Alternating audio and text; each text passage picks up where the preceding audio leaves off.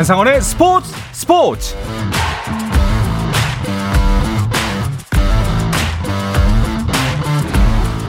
스포츠가 있는 저녁 어떠신가요? 아나운서 한상원입니다. 오늘 하루 이슈들을 살펴보는 스포츠 타임라인으로 출발합니다.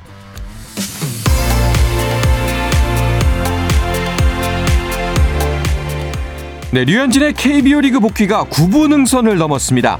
하나는 최근 한국야구위원회 KBO를 통해 미국 프로야구 메이저리그 사무국에 류현진의 신분 조회를 요청했고 오늘 류현진이 자유계약 선수 신분이라는 회신을 받았습니다.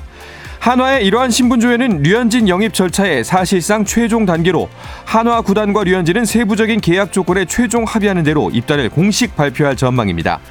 2012년 이후 12년 만에 친정팀에 복귀하는 류현진은 역대 최고 대우를 받을 것으로 예상되고 있습니다. 클린스만 감독 경질 이후 차기 축구대표팀 감독 선임 작업을 이끌 국가대표 전력강화위원장에 정혜성 위원장이 선임됐습니다. 정혜성 신임 위원장은 지난 2002년 한일 월드컵 당시 대표팀 코치로 4강 진출에 기여했고 2010년 월드컵 당시엔 수석 코치로 16강 진출에 힘을 보탰습니다. 정 위원장은 고정훈 김포 감독, 윤정환 강원 감독, 박주 해설위원을 포함한 10명의 전력 강화위원을 새로 선임했고 내일 1차 전력 강화 위원 회의를 소집할 예정입니다. 잉글랜드 프로축구 프리미어 역대 최고령 사령탑 76세의 로이 호짓은 크리스털 팰리스 감독이 사임을 발표했습니다. 지난 16일 구단 훈련장에서 쓰러져 기자회견이 취소되는 등 고령에 따른 건강 문제도 이번 사임 결정에 영향을 준 것으로 풀이됩니다. 메이저리그 LA 다저스의 슈퍼스타 오타니 쇼헤이가 팔꿈치 수술 후 처음으로 실시한 라이브 배팅에서 홈런포를 터뜨렸습니다. 오타니가 투수의 공을 친 건 팔꿈치 수술을 받은 지난해 9월 이후 처음입니다. 한편 MLB.com은 오타니가 3월 20일과 21일 한국 고척돔에서 열리는 샌디에이고 파드리스와의 개막 2연전에 출전할 가능성은 매우 크다고 전했습니다.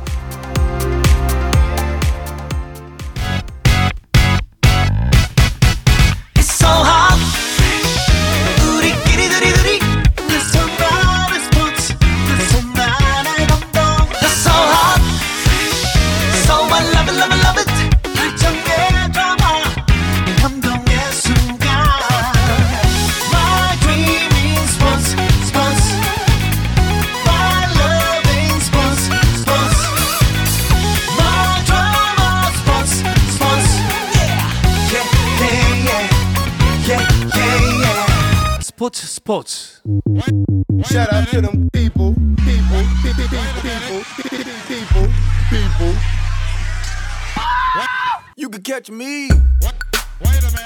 다양한 농구 이야기를 전하는 주간 농구 시작하겠습니다. 손대범 농구 전문 기자, 조현일 농구 해설위원, 배우 겸 해설위원인 박재민 씨와 함께 하겠습니다. 어서 오십시오. 안녕하십니까. 반갑습니다. 반갑습니다. 자, 지난주에 여러모로 큰일이 있었습니다. 제가 빠졌고요. 아, 그러셨어요? 손대부 위원도 빠졌죠? 아, 그런가요? 네. 아, 뭐 손대범 위원이 빠지는 거야 늘상 있는 일이니까. 자리를 끝까지 지키는 저희 둘이 참 자랑스럽습니다. 그렇습니다. 네. 스포츠 스포츠를 영원히 네, 사수하겠습니다. 알겠습니다. 자, 그리고 또 한 가지 큰일. NBA에서 올스타전이 있었죠. 그렇죠. 네. 네.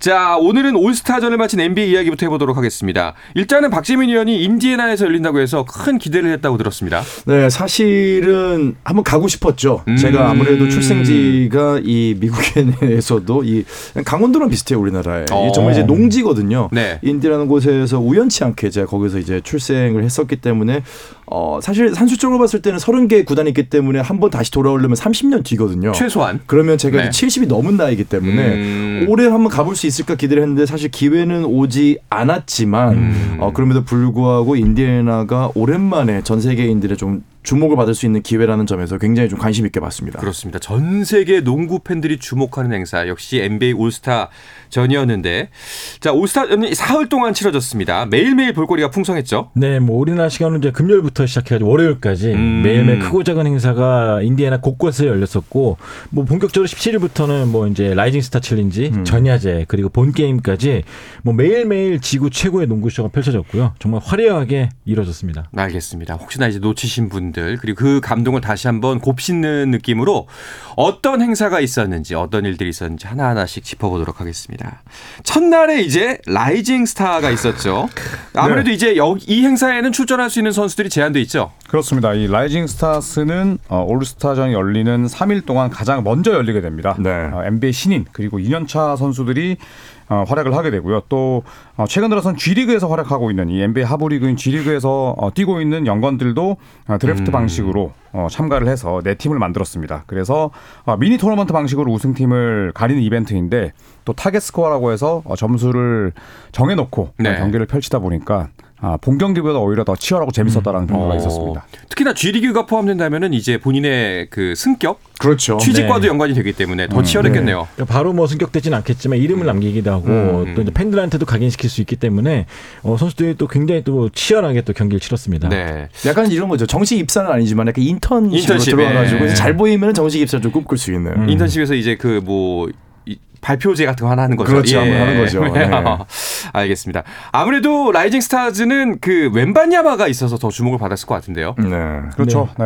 Rising Stars 경기에 어, 지난해 드래프트 전체 1순위 웬반야마가 있었고요. 또 어, 지난 시즌 신인왕 수상했던 뭐 파울로 방크로도 있었고 어, 그리고 또 이 멤피스 그리즐리스의 뭐 빈스 윌리엄스 주니어 같은 선수들도 또 이름을 올렸습니다. 사실 웬반야마는 좀 약간 얼떨떨해하는 느낌이었거든요. 오. 네, 본인이 코트 위에서 뭘 해야 될지를 약간 헷갈려하는. 네. 네, 왜냐하면 뭐 웬반야마가 굉장한 유망주지만 또 NBA 올스타는 처음 참가를 해- 하다 보니까 아, 오히려 또 수비에서 공략당하는 모습도 나왔는데 그래도 어 뭐 미국 농구나 혹은 NBA 미래를 이끌 예, 이 선수들을 한 번에 볼 수 있었다는 측면에서 여전히 예, 재밌고 흥미로운 이벤트였습니다. 네. 자, 이 Rising Stars에서 MVP를 차지한 선수 인디애나 선수가 나왔습니다. 그렇죠. 이제 이제 베네딕트 메서린 선수가 사실은 루키 시즌부터 굉장한 실력을 이제 뽐내면서 지금 완전하게 주전 라인업을 꿰찬 음. 선수거든요. 인디애나 같은 경우는 기존에 있던 좋은 선수들을 영입하기보다는 사실은 좋은 선수를 한두 명 데리고 오고 신인들이 잘 커주기를 바라야 되는 어디 뭐 small market의 팀이기 때문에 메서린의 역할이 굉장히 중요했는데 이번에 베네딕트 메서린이 어쨌거나 올스타전 Rising 스타 경기에서 팀 제일런의 최종 우승을 이끌면서 Rising Stars MVP로 선정이 됐습니다. 근데 네. 이게 중요한 게 4쿼터 10분 경기 12분 경기씩이 아니고요. 이게 10분 1쿼터씩이었죠. 음. 짧은 경기였기 때문에 사실은 Rising Stars의 뭐 큰 의미를 좀 주기 어렵다는 뭐 얘기도 있지만은 음. 어쨌거나 인생에 한 번 가져갈 수 있는 혹은 두 번밖에 못 가져가는 이 트로피를 받았다는 것에 대해서는 인디애나 홈팬들은 굉장히 기뻐했습니다. 그 뭐 이제 의미를 뭐 부여하지 않을 수도 있다라는 말씀하셨는데 만약 의미를 부여한다면 여기서 상을 탄 게 어떤 의미를 가질 수가 있을까요? 우선 뭐 본인의 어, 이름을 네. 또 분명히 알렸죠. 전국적으로. 네, 왜냐하면 음. 인디애나 페이서스가 올 시즌 성적이 좋지만 또 전국구 팀은 아니다. 그렇죠. 그러니까 스타 플레이어가 누가 있는지 모르죠. 그렇죠. 할리버튼 정도까지는 알아도 음. 네, 베네딕트 메서린이 누구야? 아, 이럴 네. 수도 있거든요. 네. 예, 그래서 본인의 어, 이름을 알리는 용도이기도 했었고 또 그 이후에 열렸던 Skills Challenge에서는 또 팀 인디애나가 상을 네. 받았어요. 네. 네, 그러면 뭐 본인 집에 트로피가 두 개 생기는 거니까 네. 이걸 보면서 또 새로운 동기부여도 얻을 수 있고 그럴 것 같습니다. 그 정도 트로피가 혹시 계약할 때도 플러스 요인이 되나요? 아니요. 연봉에는 의미가 연봉에는 없죠. 연봉에 거의 어. 의미가 없는데 네. 뭐 그래도 일단은 본인의 이력에도 남길 수가 있을 것이고 음, 또 네. 팬들에게 또 좋은 추억거리를 선사하지 않았습니까? 이번에 뭐 인디애나 아까도 말했지만 레전드라고 해봤자 레지 밀러, 또 래리 버드, 네. 뭐 오스카 로버트슨 세 명밖에 없기 때문에 어, 전국구 스타가 또 탄생할 수 있는 또 그 발판을 마련했다는 점에서 의미가 있을 것 같습니다. 그렇죠. 뭐 손대범 기자 말씀처럼 그 직접적인 영향은 없더라도 인지도가 상승하면 네, 그렇죠. 아무래도 또 이제 연봉 협상에서 조금은 더 유리할 수 있겠다는 네. 느낌이 들기도 합니다. 음. 자, 그리고 이어진 이틀째 일정, 이 일정을 기대하셨던 분들이 많았을 겁니다. 특히 어, 이 기사 굉장히 많이 나왔어요. 남녀 석점 대결. 아, 대단했죠. 뭐 생애 처- 어, 역대 최초죠. 예. 사실은 NBA가 좀 이런 재밌는 기획들을 늘 잘해요. 많이 해왔어요. 뭐 네. 예전에는 바클리와 심판 간의 달리기 시합도 했었고 뭐 그런 비슷한 네. 이벤트 많이 했었는데 이번에는 이제 진짜 농구 대결 남녀 성대결이 열렸습니다. 스- 스테픈 커리 대 이제 WNBA 최고의 슈터인 사브리나 이오네스크 선수 이두 선수 간의 3점슛 대결이 올스타 전야제를 가장 뜨겁게 달고 메인 이벤트였고 또 실제로도 시청률이 가장 잘 나왔던 구간이라고 합니다. 그런데 그남 자 경기와 여자 경기 규격이 좀 다르지 않나요? 네, 어, 공의 크기 무게도 다르고요. 네. 그리고 3점 거리도 다른데 어, 일단 이 사브리나 이오네스쿠가 그렇게 얘기를 했습니다. 뭐 공은 어, WNBA 공을 쓰는데 거리는 NBA 거리로 하겠다. 그렇죠. 네, 그래서 NBA 거리와 WNBA 거리가 0.99m, 그러니까 음. 1m가 차이가 음, 나거든요. 네. 근데 이오네스쿠가 아, 나는 3점 거리는 NBA로 맞추겠다라고 해서 좀 더 재밌는 대결이 됐었죠. 네. 자, 그 이 이벤트 대결 결국 결과는 어땠습니까? 네, 아주 초반에서 이오네스 선수가 굉장히 많이 넣어가지고 네. 커리가 어떻게 될지 몰랐다 싶었는데 26점을 넣었죠. 네, 커리가 오히려 3점을 더 넣으면서 음. 역시 커리다라는 찬사를 받으면 끝났는데, 어 그래도 모르겠습니다. 이 다섯 판 붙으면 그 쟁쟁한 그러게요. 승부가 되지 않을까 네. 싶을 정도로 재밌었습니다. 26대 29로 결국 커리가 이겼는데 사실은 사브리나 이오네스쿠가 3점에 있어서는 정말 뭐 역사를 또 써나가고 있는 선수 중에 한 명이기 때문에 남녀를 떠나서 대단히 재미있는 음. 의미 있는 경기였던 것은 맞습니다. 만약 여자 거리였다면 또 어떻게 될지 모르는 거잖아요. 그렇죠. 그랬으면은 예. 사브리나가 이기지 않았을까요? 음. 그렇죠. 그렇죠. 네, 왜냐면- 가깝다고 네. 해서 뭐 커리가 더 그렇죠. 유리하거나 그렇죠. 결국 익숙함의 차이거든요. 그러니까요. 네. 예. WNBA 3점 컨테스트 만점이 40점인데 네. 사브리나가 37점 넘었어요. 37점 맞췄죠. 그 말인즉슨 슛을 처음에 두 개만 놓치고 다 넣었다는 뜻이거든요. 그렇죠. 예, 그래서 어, WNBA 거리면 커리도 안심을 못 하겠죠. 음. 네. 자, 커리는 올해는 이제 올스타전 석점 콘테스트에는 나서지 않았고 이 이벤트 대결에만 모습을 보인 거겠죠. 네, 그렇죠. 이번에는 좀 쉬어갔고요. 네. 대신에 이제 보통 젊은 선수들이 좀 많이 나왔어요. 이번에는 뭐 할리버튼이라든지 뭐 라우리 마카넨, 도노반 미첼, 여기에 카, 칼 앤서니 타운스, 트레이 영 리그 대표한 슈터들이 나왔었고 약간 좀 눈치 없게 좀 선배격인 데미안 릴라드가 또 출전했는데 어, 결과적으로는 릴라드가 또 2연패를 기록했습니다. 네. 자, 그리고 이 전야제의 백미 역시나 저 역사와 전통을 자랑하는 덩크 콘테스트죠. 네, 어, 맥 맥클렁이라는 이 G리그에서 뛰고 있는 선수가 오. 예, 덩크슛 콘테스트에서도 back-to-back 우승, 예, 2연패를 달성했습니다. 어, 이 맥클렁은 지난해에도 우승을 했었는데 올 시즌도 어, 거의 실패 없이 고난도 덩크를 성공을 시켰고요. 나머지 선수들은 뭐 보스턴 셀틱스의 제일런 브라운 그리고 마이애미 히트의 신인 하이메 하케즈 그리고 뉴욕 닉스에서 뛰고 있는 이 제이콥 토핀, 예, 오비 토핀의 동생인데 그렇죠. 예, 이 선수들을 물리치면서 예, 맥클렁이 2년 연속 예, 슬럼덩크 대회에서 우승을 차지했습니다. 아마 들으시는 분들 중에 잘 모르시는 분들은 G리그 G리그 선수가 이제 왜 나왔을까 고민을 하실 거예요. 사실은 이제 뭐 잭 라빈을 비롯한 네. 그 황금 세대 이후로 덩크 콘테스트가 완전 죽었다라는 평가를 받았거든요. 그러니까 이 존폐 여부에 갈렸기 때문에 사실 NBA 선수들이 덩크에 굉장히 뭐 탁월한 감각을 갖고 있는 선수들을 뽑히는 리그도 아니고 그렇죠. 그러다 보니까 G리그까지 확장을 시켜서 G리그 선수들을 뭐 Rising Stars나 덩크 콘테스트 적극적으로 활용을 하면서 이 스타 발굴을 하려고 하는 거거든요. 그러다 보니까 맥클렁이라는 선수가 어떻게 보면 시대를 굉장히 잘 타고난 음. 네, 기회가 좋았다라고 볼 네. 수도 있죠. NBA 사무국은 참 이런 그 어떤 문제 해결을 잘하는 것 같아요. 네. 예. 근데 다른 한편으로는 스타들이 좀 나오길 바라는 마음에서 이제 제일런 브라운 선수가 나왔는데 그쵸. 사실 이 선수는 덩크가 약간 좀 평범하긴 했어요. 뭐 왜 나왔나 싶을 정도로. 디 브라운을 네. 오마주했죠. 네. 근데 약간 좀 약간 어설펐죠. 근데 그럼에도 불구하고 이 선수가 나온 게 이제 스타들이 좀 많이 나왔으면. 좋겠다라는 음. 취지에서 한 건데 어 사실 브라운 선수의 말이 좀 일리가 있는 게 아- 아무래도 슈퍼스타들이 나와서 잘 못하면은 그쵸. 요즘에 또 SNS 시대다 보니까 음. 계속 또 시달림을 당할 것 같아서 좀 걱정되는 면에서 안 나오는 것도 있거든요. 네. 근데 그런 거를 좀 주저하지 말고 나와달라. 뭐 그런 동료 차원에서 나온 것 같습니다. 사실 네. 후배들이 이런 걸 알아야 됩니다. 마이클 조던도 나왔고요. 그렇죠. 코비 브라이언트도 나왔었던 덩크 아니 콘테스트입니다. 뭐 내로라하는 스타들은 다 나왔었죠. 그럼요. 예. 르브론 빼고 다 나왔죠. 르브론 빼고는 정말 다 네. 나왔죠. 음. 알겠습니다. 자 그리고 아까 말씀하셨던 인디애나가 우승컵을 찾아간 Skills Challenge도 있었죠. 네, 저는 Skills Challenge를 상당히 재밌게 봤는데 네. 이건 사실 뭐 센스도 있어야 되고 눈치도 있어야 되고 팀워크도 기본기도 좋아야 되고 음. 팀워크도 네. 좋아야 됩니다. 예, 그런데 home court advantage를 가지고 있는 팀 인디애나가 정상에 올랐고요. 이 팀 인디애나를 구성했던 선수는 할리버튼 그리고 아, 베네딕트 메서린 또 인디애나에서 가장 오래 뛰고 있는 마일스 터너 예, 이 세 명이었는데 세 명 다 뭐 워낙 기본기가 좋고 또 경쟁심이 뛰어나다 보니까 음. 예, 홈 팬들한테도 좋은 선물을 해줬습니다. 네, 자 이렇게 멋진 전야제를 마치고 대망의 올스타전이 바로 어제 있었습니다. 네, 이제 동부와 서부로 나눠서 경기를 치렀습니다. 네. 원래는 네. 이제 올스타 팬투표 1, 2위 했던 선수들이 이제 각자의 이름을 따서 뭐 팀 르브론, 팀 네. 야니스 이런 식으로 경기를 펼치다가 올해부터 다시 전통적인 형식으로 동부 서부로 나왔었는데 어 스코어는 211대 186. 그러니까 동부가 승리를 거뒀습니다. 근데 이 스코어와는 다르게 약간 경기 자체는 좀 느슨하지 않았나 네. 생각이 들었어요. 음. NBA 올스타전 역사상 200점을 넘기기 이번이 처음이었거든요. 네. 200점. NBA 올스타전 빼고 200점이라는 점수가 나오는 스포츠가 있나요? 없지 않을까요? 어, 불가능하지 않을까 싶어요. 예. 네. 뭐 양궁 중에는 뭐 점, 네. 예, 뭐 없죠. 구기 종목 중에는 없, 구기 종목 중에는 없을 겁니다. 단체 없을 스포츠 특히 없죠. 네. 그 이번에 올스타전에 대해서만큼은 좀 혹평들이 많더라고요. 음. 우선은 뭐 3점 시대긴 한데 3점이라는 게 사실 뭐 데미안 릴라드나 스테픈 커리 같은 선수들이 그냥 공 몰고 와서 음. 하프라인 넘자마자 던지면 그게 음. 뭐 딥스리가 되는 거잖아요. 네. 그러다 보니까 서로가 뭐 다치지 않는 선에서 슛을 던지게끔 하다 보니까 분위기도 너무 처져 있고 그리고 과거만큼 선수들의 투쟁심도 없고 네. 뭐 이러다 보니까 사실 저도 본 경기는 쉽게 집중을 못 하겠더라고요. 네. 어떠셨어요? 세 번 보셨을 때. 사실 뭐 다들 아마 이견이 없을 거고요. 좀 재미가 없다. 근데 최근에 소환된 어제 그제 소환된 영상이 있었는데 이제 찰스 바클리하고 그 스카티 피펜하고 올스타전 때 서로 매치업을 하는데 서로 팔꿈치로 가슴을 치면서 음. 4쿼터 몇 분 안 남았을 때 이제 뭐 한 점차 105대 106인가 하는 상황에서 굉장히 치열하게 거의 뭐, 파- 뭐 플레이오프 경기처럼 네. 하는 모습을 보면서 이런 시기가 있었다. 음. 우정도 중요하지 않았던 진정 올스타전 게임이라는 음. 이제 포스팅이 올라왔었거든요. 그런 걸 보면은 사실 올스타전에 대한 고민이 래리 버드도 래리 버드도 일침을 가했지만은 NBA 리그가 지금 굉장히 고민이 많을 겁니다. 네, 음. 경기장도 굉장히 화려했고 네. 또 볼거리도 많았고 행사도 많았고 초대 가수도 화려했고 음. 하지만 제일 중요한 게 경기인데 이 선수들이 너무 슬렁슬렁 웃으면서 음. 왔다 갔다 하며 3점만 던지고 그런 거는 사실 팬들이 원치 않았을 것 같아요.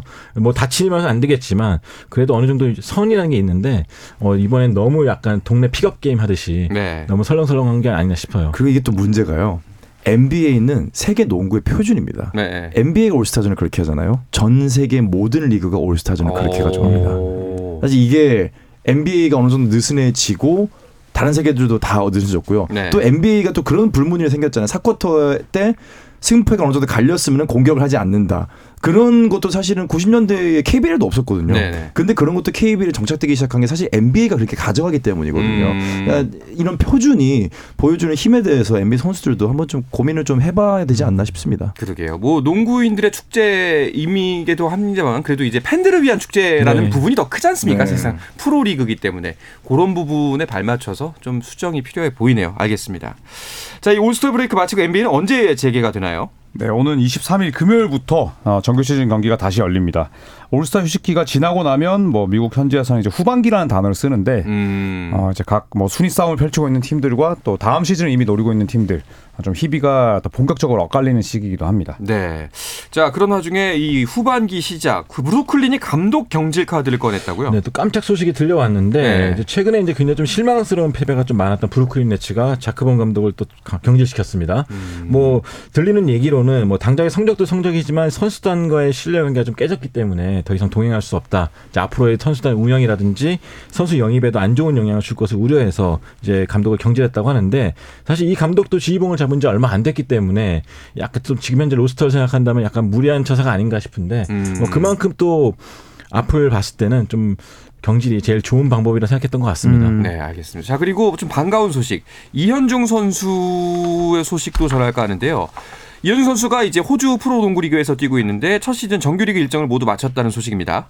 네, 그렇습니다. 이 호주 프로농구에서 첫 시즌을 맞이했는데 아, 우선 이현중 선수 하면 가장 큰 장점이 3점이죠. 네. 그렇죠. 그리고 좋은 슈터를 논할 때 40%를 마지노선 이야기를 하는데 네. 그 3점이 40%를 넘겼고요. 음. 어, 정규리그 평균 17분 정도 뛰면서 7.4득점에 3.9 리바운드.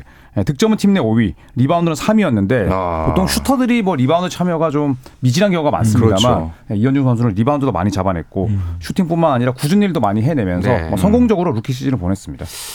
일단은 뭐 성공 이제 합격점은 넘었다라는 네. 합격 선은 넘었다는 표현을 쓰겠지만 아쉽긴 아쉽습니다. 근데 일단은 호주 리그 자체가 사실은 아시아 선수들의 공을 잘 안 줘요. 리그 그럼요. 자체가. 음. 그러다 보니까 이현중 선수가 아까 조현일 위원 리바운드 3위라고 말씀하셨는데 본인이 공격 리바운드 잡으러 뛰어 그렇죠. 들어가서 2차 득점 올린 게 더 네. 많습니다. 그만큼 이 선수도 필사적으로 뛰었고 그러다 보니까 이제 저스틴 테이텀 감독도 이현중 선수 주전을 승격시켰어요. 네. 또 시즌 초반에 아쉽다고 평가받았던 수비에서도 아주 엄- 인상적인 성적을 보였는데 음. 최근에 이제 에이스 수비 선수가 맡고 있습니다. 아. 늘 수비가 약점이라 했던 선수인데 요즘에 에이스 수비를 맡을 정도로 비중이 커졌기 때문에 이제 곧 시작될 플레이오프도 상당히 기대가 됩니다. 네. 네. 기록이 아쉽다고 할 수 있지만은 제가 느끼기에는 충분했다고 보고요. 특히 모든 공격 지표, 수비 지표 중에서 본인이 노력하는 만큼 비례해서 올라가는 게 유일한 지표가 리바운드입니다. 어. 리바운드가 팀 내에서 3위라는 것은 그만큼 성실하게 몸싸움을 하면서 들어간다는 거기 때문에 아마도 2년차 시즌에는 더 좋은 네. 성- 소식들을 들릴 수 있지 않을까 네. 네. 기대해 봅니다. 알겠습니다. 이현중 선수의 선전 기대하도록 하겠습니다.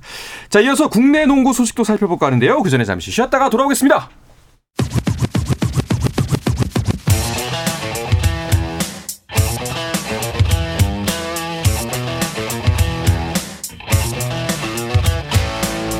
짜릿함이 살아있는 시간. 한상원의 스포츠 스포츠. 네, 한 주간 농구 이슈들을 짚어보는 주간 농구 듣고 계십니다. 손대범 농구 전문 기자, 조현일 농구 해설위원, 배우이자 해설위원인 박재민 씨와 함께하고 있습니다.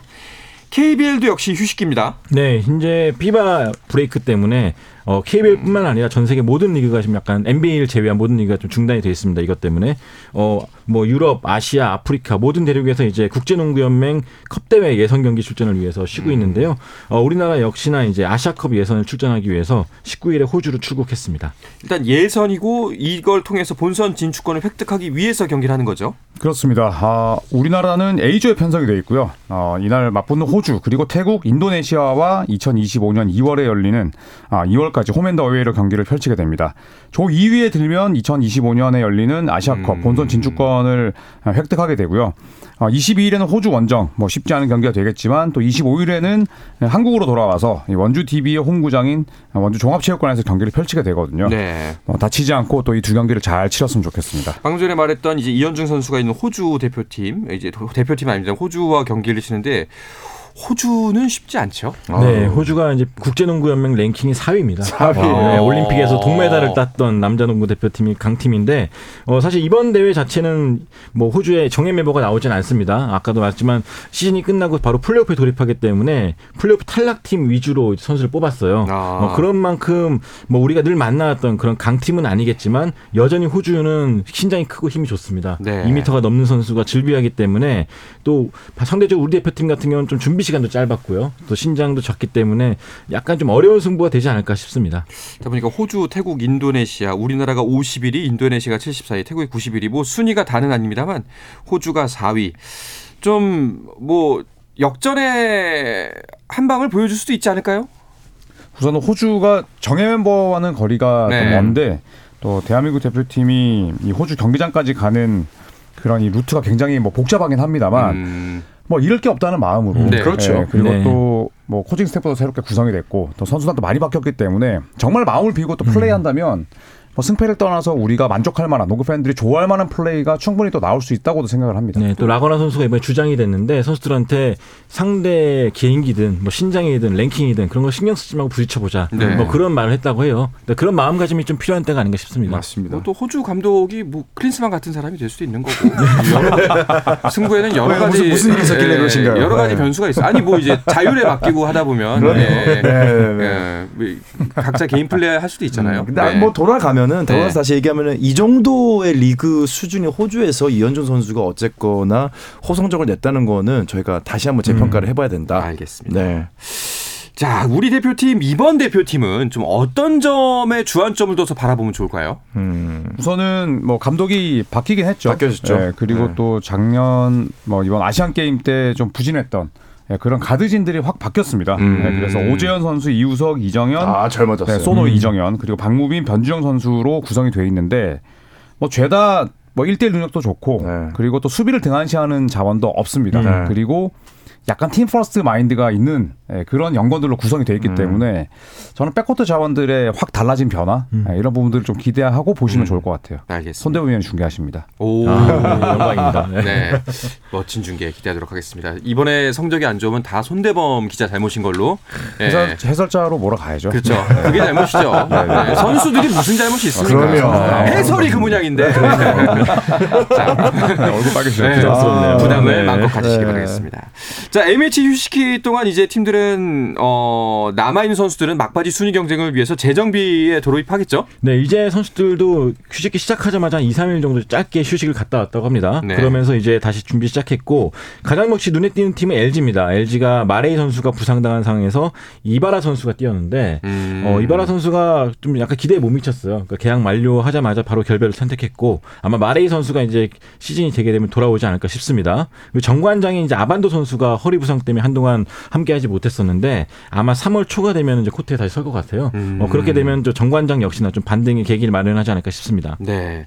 자, 이제 각 팀당 한 10경기 남짓 남은 상황이어가지고 사실상 순위 변화가 크게 일어날 것 같지는 않다는 느낌입니다.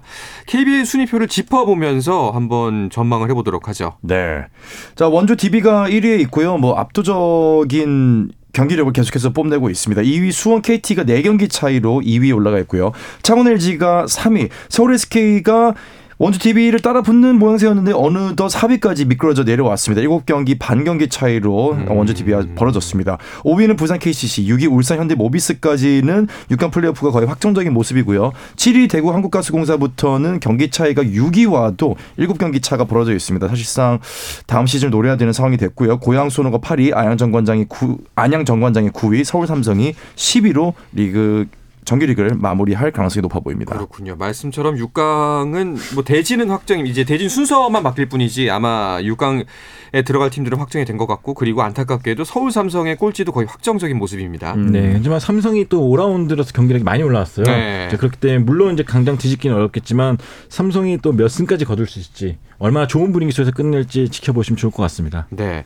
자 그리고 여자 프로농구 WKBL은 정규리그 우승팀 이미 결정이 됐습니다. 네, 그렇습니다. KB스타즈가 어제 뭐 우리은행전을 내주긴 했습니다만 이미 예, 정규리그 우승을 확정지었습니다. 아, 2년 만에 정규리그 우승이고요. 아, 부활한 박지수 선수와 더불어서 뭐 강희슬, 또 허예은, 뭐 심성현 선수가 이끄는 아, 외곽의 조화가 잘 이루어지면서 뭐 상대적으로는 어렵지 않게 굉장히 이른 시점에 예, 정규리그 1위를 확정했습니다. 네. 박지수 선수가 모든 라운드 MVP를 가져가지 않을까 싶었는데 좀 쉬면서 숨을 고르는 모습을 보이고 있습니다. 네, 역시나 좀 뭐 지금 현재 KB가 역대 최다 연승을 향해서 달려가고 있었는데 사실 걸린 기록이 많았어요. 하지만 이것도 과감하게 좀 포기한 것 같습니다. 음. 박지수 선수도 어제 열린 우리은행과의 경기도 결정했는데 좀 쉬어가면서 플레이오프를 도- 데뷔하겠다는 모습입니다. 네. 자, WKBL 순위를 짚으면서 오늘 농구 소식은 마무리하도록 하죠. 네, KB 스타스가 뭐 일찌감치 1위를 결정 지었고요. 우리은행과 삼성생명도 2위와 3위가 확정된 상태입니다. 현재 4위 플레이오프 자리가 결정이 안 됐는데 음. 하나원큐와 신한은행 간의 경기가 그 차이가 한 게임 반 차입니다. 언제든지 뒤집힐 수 있는 상황이 남아 있고요. BNK 썸이 연패는 끊었지만 5승 22패로 여전히 최하위입니다. 네, 알겠습니다. 자, 이야기를 끝으로 이번 주 주간 농구 마치도록 하겠습니다. 손대범 농구 전문 기자, 조현일 농구 해설위원, 배우이자 해설위원인 박재민 씨와 함께했습니다. 세 분 고맙습니다. 감사합니다. 네. 자, 프로배구 경기 상황 간단하게 짚어드리면서 스포츠 스포츠 마무리할까 합니다. 여자부 1위 탈환을 노리는 흥국생명 그리고 연패 탈출에 도전하는 페퍼저축은행이 대결하고 있었는데요.